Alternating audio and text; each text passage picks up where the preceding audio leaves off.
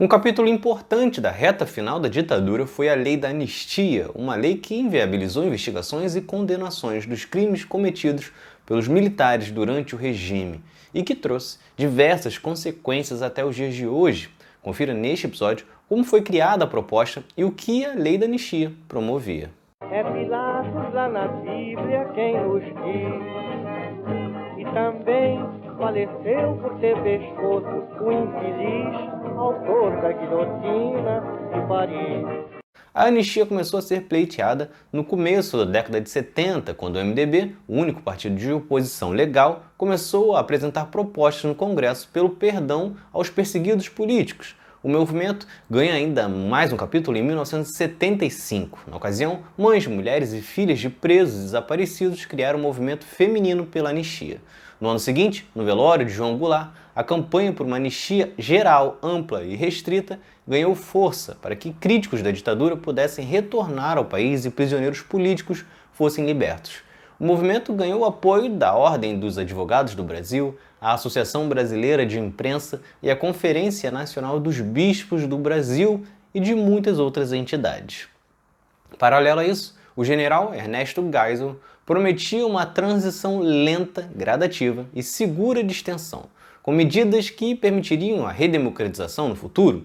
No entanto, documentos revelados depois mostraram que neste período Geisel inclusive autorizou execuções de opositores da ditadura. A transição acabou ficando mesmo para Figueiredo, que assume em 1979, já no primeiro ano, apresenta o projeto da Lei da Anistia, mas tratou-se de aproveitar uma reivindicação dos perseguidos políticos para incluir uma proteção aos militares. Isso porque, com a lei proposta, o presidente João Batista Figueiredo concedia o perdão a perseguidos políticos, ou seja, tanto pessoas que pegarem armas contra o regime, como também aqueles que haviam feito críticas públicas, algo que permitiu que exilados e banidos pudessem retornar ao Brasil mas também garantia o perdão a todos os militares que cometeram abusos em nome do Estado. Desta forma, quem torturou ou matou jamais sentaria no banco dos réus. Isso causava uma resistência da oposição, que também não aceitava que, na proposta, quem estava preso pelos crimes apontados pela ditadura não faziam parte da anistia. Ou seja, basicamente, era para quem estava fora do país ou ainda não fosse condenado. A anistia considerava apenas os atos ocorridos entre 2 de setembro de 1961 e 15 de agosto de 79 e valia para pessoas que cometeram crimes políticos ou conexos, crimes eleitorais, pessoas que tiveram direitos políticos suspensos e servidores públicos, militares e sindicalistas punidos por atos institucionais da ditadura. A oposição, então, batia o pé por uma anistia ampla, geral e restrita e lembrava um general Figueiredo que, em 34, o presidente Getúlio Vargas havia anistiado o pai de Figueiredo por ter lutado na Revolução Constitucionalista de 32. Porém, sem força, acabaram tendo que engolir a lei da anistia com poucas alterações. A lei da anistia foi também um projeto da ditadura para manter o controle da redemocratização. Isso porque, junto disso, o regime aprovou o pluripartidarismo. Até então, só existia a Arena, ligada aos militares, e o MDB. Com a liberação partidária, o país voltaria a poder ter vários partidos. Com a anistia e a permissão da volta de políticos, os militares enxergavam que isso faria com que a oposição ficasse fracionada e, desta forma, os militares conseguiriam ter maior controle no período da redemocratização como de fato ocorreu, pois, mesmo com uma união de muitas correntes políticas nas diretas já, os militares ainda assim conseguiram que o primeiro civil presidente após a ditadura fosse escolhido de forma indireta e não pelo povo.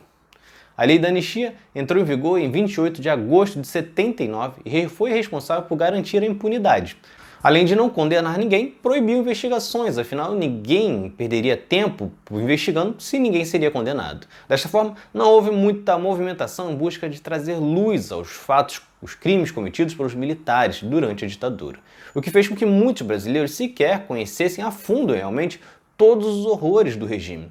Somente décadas depois, aconteceu a Comissão Nacional da Verdade, que não trazia uma reparação e muito menos a condenação, e sim apenas um esclarecimento de alguns fatos. A comissão funcionou de 2012 a 2014, apresentando no relatório uma lista com 377 nomes de pessoas que de fato cometeram crimes, como de assassinato e tortura. O relatório também apontou que 434 pessoas morreram ou desapareceram por ação da ditadura militar brasileira, e mais de 20 mil pessoas foram torturadas. E o Brasil seguiu um caminho totalmente diferente dos vizinhos da América, que também tiveram ditaduras. Na Argentina, por exemplo, cerca de 200 agentes do regime militar receberam condenações, incluindo todos os presidentes do período. O general Videla, por exemplo, ficou preso até a morte. Chile e Uruguai também puniram ditadores e os outros repressores e, consequentemente, vivem com uma democracia mais estabilizada, sem que pessoas defendam uma volta de ditadura ou qualquer tipo de intervenção sem sentido.